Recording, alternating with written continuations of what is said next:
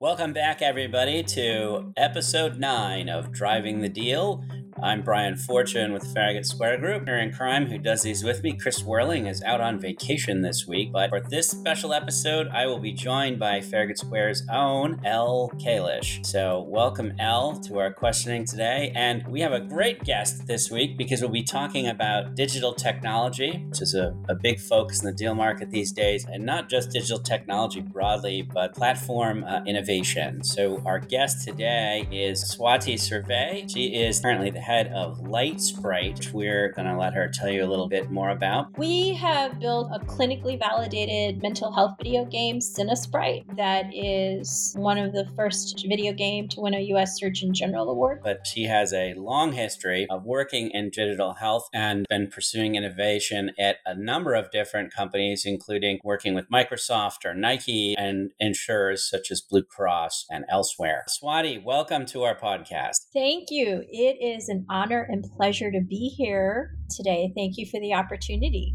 Yeah, excellent. Why don't we just kick off with up front? Tell us a little bit about what you've been doing at Litesprite and how does it work? Absolutely. What Litesprite is, is we've built a what is called a digital therapeutic gaming platform. Our data that we collect off of this platform um, is used to improve clinical outcomes. Our data is collected through the clinically validated games that we build. And then the data itself is used by employers, providers, and payers to improve the employee, patient, and member experience. And so we've been working over the last several years clinically validating um, our mental health video games, the first one to win a U S Surgeon General Award. And for all our work, Um, to date, we've won over thirty Global Health Innovation Awards. That's excellent. So walk us through a little bit about kind of the, the subject matter of, of like, what is a digital therapeutic and how does it work with, with the patients or, or the providers? Sure. The the notion or concept of a digital therapeutic is, I guess, it, it's been coined fairly recently. Like when I say fairly recently, it's in the last four or five years. And it's defined, if you look at the Digital Therapeutics Alliance, if you go to their website, they define it as as a medical intervention that's delivered directly to patients using evidence-based and clinically evaluated software to treat, manage, and prevent a broad spectrum of diseases and disorders. What's kind of funny is I launched Litesprite in twenty thirteen, and in some of my early pitches, I had always talked about software, or in our case, you know, games being prescribed by physicians. And this definition came into vogue the last four to five years, I suppose. It's it's been interesting to see how there's now a lot of activity addressing a range of chronic issues with software-based solutions. Something I think we've seen mental health and telehealth in general truly come to the forefront through the covid nineteen pandemic. You were talking about how Litesprite was created in twenty thirteen. So how have you seen the evolution of the digital technology and digital therapeutic space over, you know, that set of years, but especially within the covid nineteen pandemic, and how is your platform and game different from, say, the majority of other digital health platforms that you've seen enter the space since COVID? Yeah, so pre-COVID, I think just across the board, mental health was consistently underserved, right? There was a lot of stigma associated with it, and it was always considered niche, right? And what the pandemic did is made mental health a concern for everybody. It's on the top of their mind because of all the challenges, right? Lockdowns, virus is not consistent in how it, it manifests with people. There's some people, even after vaccination, there's multiple people getting reinfected. Work has been disrupted, right? So all of these things, and then you've got ongoing social unrest and now political instability. All of these things are creating what the World Health Organization has termed a, a, a parallel pandemic. So I've said, you know, you're going to fit into three buckets. You've had an issue, you're going through an issue, or you're going to be going through an issue. Like there's no going around it. Like you're going to fit in one of those three buckets. And because of that, you're seeing that explosion of demand that people have heard about. And, and the thing is, getting to where you're seeing a lot of the current health solutions, a lot of them are still basically what they're doing is digitizing or adding a technology layer to enable an old care model, or a traditional care model, I should say, which is you see a clinician or a provider for therapy. There aren't that many self-help tools. There's such a demand and such a shortage that that model just, you, you're never going to be able to hire the number of therapists you need to meet the demand. And let alone, you know, does it meet insurance and billing and all the other complexities? So a lot of what you're seeing in terms of the proliferation of, you know, the explosion around at least mental health technologies is really around older, like traditional care models, which are just not scalable. You're also seeing some, even the text-based therapies, right? You're still having a provider on the back end. There are some A I-based technologies. Some of them are truly A I. You know, I was working with A I at Microsoft in twenty ten. A lot of them are lookup tables, right? They're not even really truly A I. So one of the things I see is there's a lot of buzz and a lot of people using terms over-promising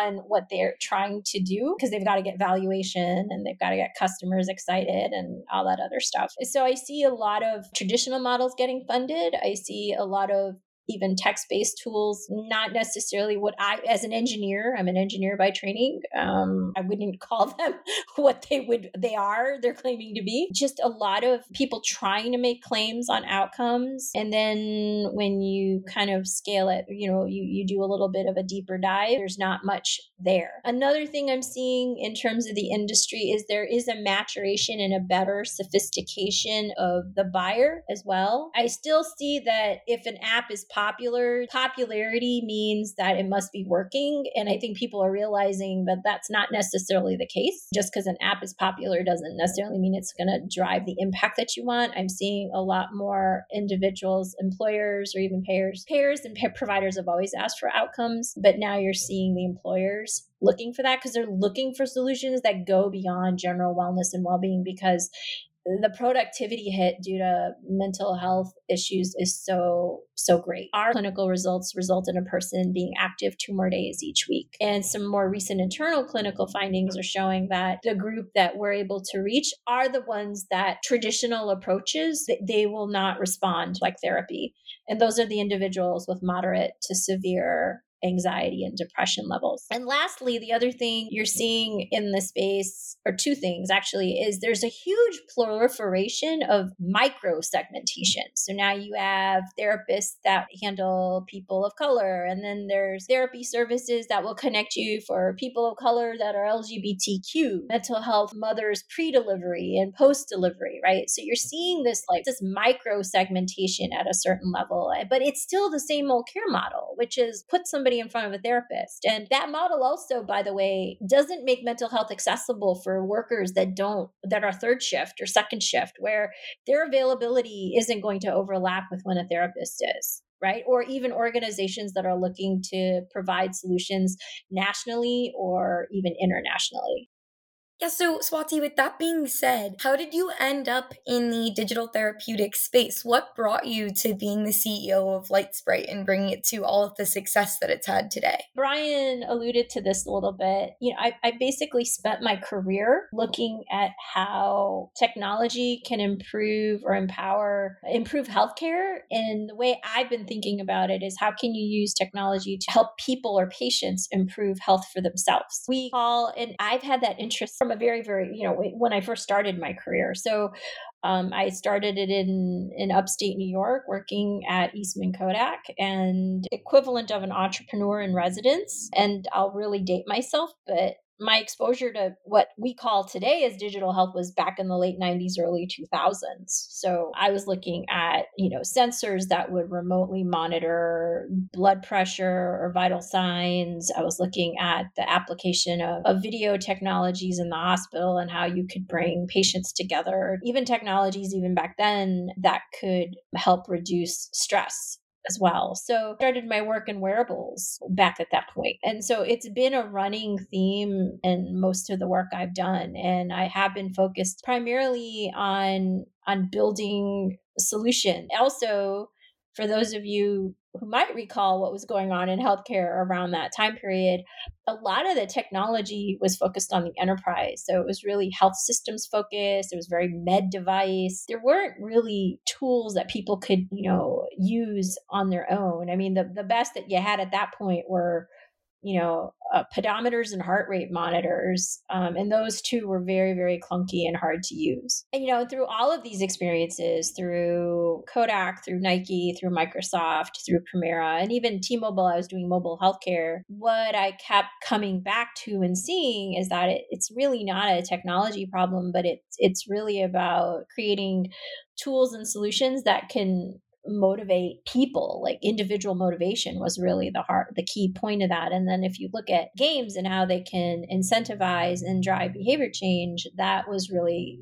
um, intriguing for me. And I started researching this area around twenty ten, twenty eleven. And through my research, I found there was at least forty peer-reviewed journal papers at that time that were showing that presenting interventions or presenting coping skills or through a game format was very effective in reducing health outcomes. But I, I wasn't really seeing a lot of commercialization efforts. And so that's why I launched Litesprite, because I felt like there was a market opportunity um, at that point, because there was also a convergence between having technology platforms that were very affordable in the form of mobile to um, an interest in the consumers of these types of solutions. But equally importantly, from health economics perspective, or, or that case, you were beginning to see movement within the healthcare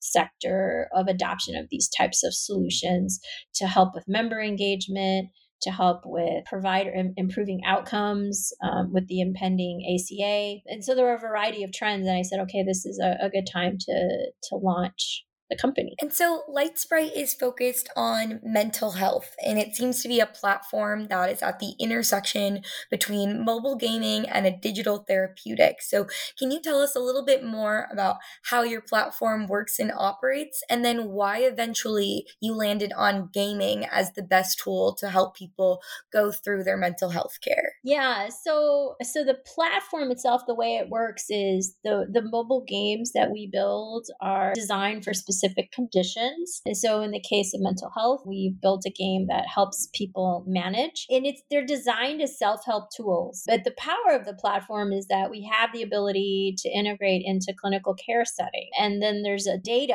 that the games actually collect. And there's quite a bit of information, from freeform text to standardized assessment scores to general usage, that we can provide back to the provider, which helps them enable monitoring. And because of this capability and, and the fact that we can span, span that care continuum, we have validated reimbursement in for care settings, which is really important for any intervention that considers itself a, a healthcare intervention, is that ability to fit into the payment models. It can be deployed in a range of scenarios. And then in terms of why we chose gaming, if you look demographically, especially in the U S, that's a generally accepted form of entertainment. Talking about healthcare, it's so, you know, we've heard that phrase, meeting people where they are. That means being on platforms and providing experiences that they're accustomed to and familiar with.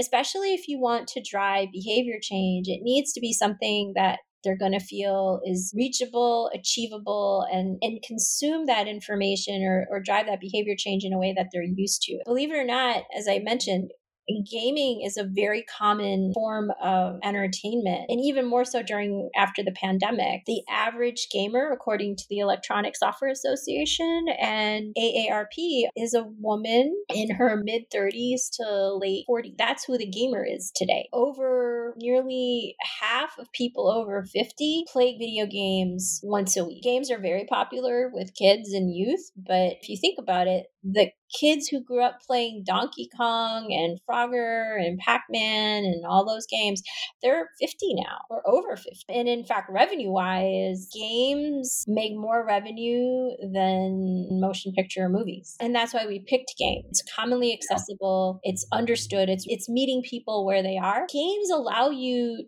to be irreverent. It allows you to be fun. It allows you to address emotional needs in a way that other apps are just not going to be able to. Becomes interactive rather than instructionally driven or very task oriented. And most of the other digitally based solutions are all about consuming content. Did you read this? Did you watch this video? Did you click on this button? Did you fill out this survey? Which at the end of the day, doesn't really serve the patient necessarily, and it doesn't really help them, which is also another thing games do very well. They do very well with teaching because they're an interactive medium. You mentioned Donkey Kong, so sadly, Swatee is, is dating me. All those stand-up console games. Let's talk about what, what you're doing right now, though, in terms of, you know, you mentioned behavior modification. So, and we also talked a little bit about kind of the evolution of digital health. When you first started this, like we were really on the beginning cusp of it, because that was when Congress first required all physician practices to migrate all their patient records to digital. For that, it was like data analysis outside of, say, the hospital itself was quite challenging. The data was all on paper. So, you know, step one was go digital. And then, and then obviously kind of the next phase of that was, was kind of B two B communication, coordination between platforms and whatnot. But now this new phase, as you mentioned, we're trying to go beyond even data collection to, to influence behavior. So I, I'm really fascinated in the behavioral space. And what does that mean in practical terms? Share with us sort of what playing this particular game would be trying to achieve from, say, provider's preference or the patient. You alluded to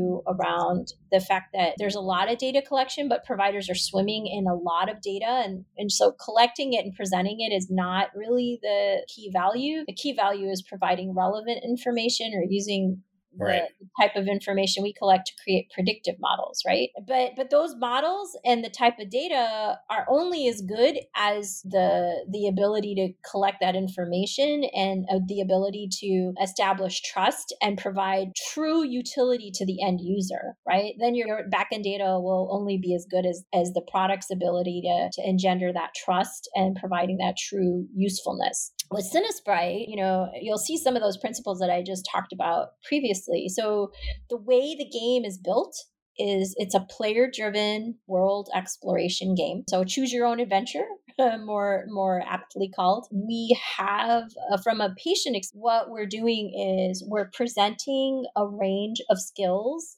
that are evidence-based and have been proven to be effective coping strategies and skills to learn. And there's also mindfulness strategy. There's journaling, there's meditation, there's diaphragmatic breathing, um, there's a gratitude experience. And so these experiences are what we call mini games or modules. So you kind of go to each mini game or module and you practice those skills. As you're doing that, you're helping the protagonist of the game, Socks the Fox, become a Zen master. And you're doing helping Socks become a Zen master by learning those, those evidence-based techniques. And Socks is also a very important part of that experience because, you know, I talked about addressing emotional needs, and quite often with mental health, there's a lot of sense of people are feeling overwhelmed. They feel isolated. They feel alone. They don't feel like they have any real emotional support. And that's what Socks is for our players. Socks has been called uh, a therapeutic Sherpa. And, and and because of that, we've been used in, in a variety of settings, including when people have had panic attacks. We are such a trusted tool during critical moments of in, for, for individuals. We get very high quality data. To the provider or the payer, it helps them understand mood. It helps them understand what the issues are, allows them to stay better connected. In some cases with certain providers, they prescribe journaling or they'll recommend it. So it allows them to check in to see if in fact the user has completed the homework assignments or is actually using the app as they've been prescribed, or if what are some new skills that that they might be even picking up on their own. We had one clinic in Arizona we were working with. It was a Medicaid group of patients. What was really interesting is that they were heavy journaling users. That's what the clinicians would told them. But when we gave them the usage on the other modules, they're like, we're like, hey, we were noticing a lot of people doing meditations, but they're not completing. And that went to, well, gee, that's really interesting because we've never talked to them about using meditation. But because it was presented added along with other skills that they were already familiar with and in a format that met them where they were, they were willing to try something that they probably would have never tried because of their own perceptions of what meditation is or isn't, or just the fact that they just never had been exposed to the concept. Well, that's interesting. What are kind of the, the main different types of patient conditions that you're addressing with this type of therapeutic platform? You mentioned anxiety. That seems like a, a good one. Like what else? Sure. So in a clinical setting, when we've been recommended or prescribed, as some of the clinicians have described it, we've worked with individuals with anxiety, depression, P T S D, substance abuse, bipolar, and we've even worked with an S M I population. We've been mainly working with adults. We do see an uptake with children as young as four because they see their parents using it. They're like, well, what are you doing? And they're like, well, I'm playing this game. You want to play? And they're like, yeah, I want to play. And so then it's it's kind of very funny because then the kids start learning, you know, meditation and these other effective techniques. We have a little bit of art therapy in there as well. Um, and then they're learning self-coping tools because they saw their parents doing it. How do most patients get this? I mean, do you, have you guys had success in getting kind of like, do you get commercial referrals or, you know, the commercial plans just agree to cover this because patients get put onto it by the physician office? The way we're accessible is twofold. We have a social mission to make mental health access available to all. So we have a free version of the app that anybody can download on both the app and the Android and uh, iOS store. The app is called Sinasprite. We've got that piece of it, but the main way is through their employer, who will sign us up as a, a part of their benefits package. Um, and that's a whole nother, like the value proposition for the employers, pretty compelling. Um, but we're also talking to payers, um, and we also have are talking to providers as well, who there are a lot of providers, you know, even those therapy groups or teletherapy organizations that are offering those services, they don't have digital tools and they need to augment that to help scale their, their own services, because there are a lot of people who are considered subacute, or that they can't reach for the reasons I mentioned, where they won't engage in therapy. So they're looking for digital solutions. So we'll work with these enterprise organizations, and then our services is offered to those members or employees. Have you seen any hesitancy on the provider side in potentially prescribing your digital therapeutic? How have you been able to kind of increase that buy-in from providers who are potentially skeptical of getting involved in the digital space? You know, it's really funny. When I first launched launched the company, I thought we would get a lot of resistance. Mind you, this was twenty thirteen. And, and I thought our initial foray would be employers, but where we first started seeing adoption was the provider. Like,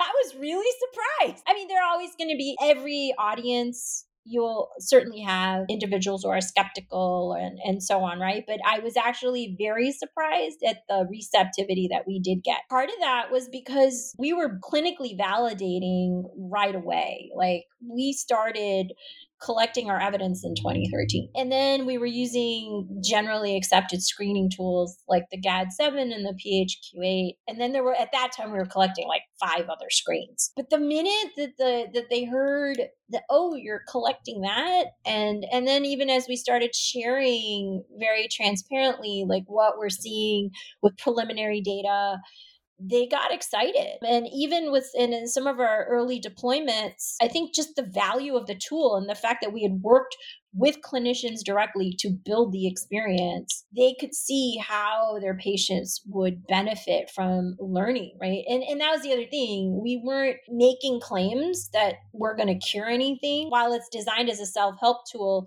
it's never designed to to replace the, the therapy. We've always built this as a adjunct. Our tools or our games are adjuncts and they're self-help tools, but the most powerful, they realize their most value when it's integrated with getting care from a human being, right? But what we're trying to do is offload and make that experience for the individual to take care of their own health easier. And now we're talking to several of these digital mental health providers, and they're really excited about it. When I'm able to talk about our numbers, our retention, but the scores and showing them, they're like, oh, this is this is an actual intervention tool versus just a general wellness, well-being, and it'll, you know, make someone feel good, just make them feel good. if you will. Do you have any advice for those that are looking to invest into the digital technology space, whether that be acquiring a platform or potentially even creating their own? Yeah, look at the evidence base. Always, right? With these kinds of tools. And that's one of the things. I was on a call earlier today and they talked about how, and I'm sure a lot of the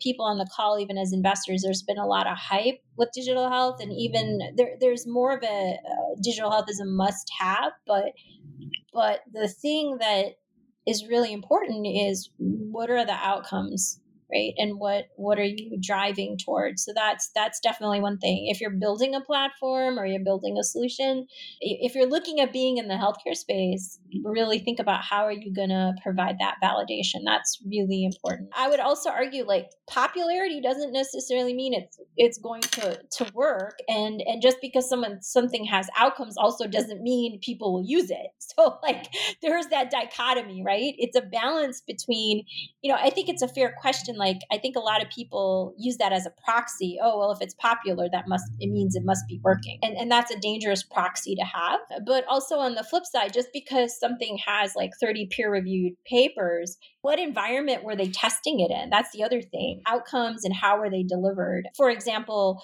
real-world evidence for digital solutions is the way to go rather than R C Ts. And that's what the National Science Foundation, that's what N I H was saying, that's what the Kaiser Family Foundation was saying, even way back in two thousand eight, right? Real-world evidence. Privacy policies are another thing I would look at because nearly every single one of these digital health providers, they had massive privacy breaches or they were doing things with their data that was not in the best interest of the patient. So I'm sure you could do a Google search and find those. And then, you know, how is it built? Just get curious about how they built the product and what's gone into the thinking and what has the team learned about how is their product used. I think that'll give you those kinds of insights, give you a real understanding of the value or the potential of a solution beyond, you know, the standard questions around revenue, customers, references, but understand the thinking and intellectual exercises that these folks had to go through to build the intervention. All right, Swatee, thank you so much for joining us. This was a great discussion. I hope everybody found it valuable. Thanks, Elle, for joining us. We'll have you back on again. And thanks, everybody, for listening. On deck, stay tuned. We are having a Farragut webinar focused on G I in the coming weeks. And we will also be revisiting our popular episode, The Banker's Corner, where we will review transactions in Q two and look ahead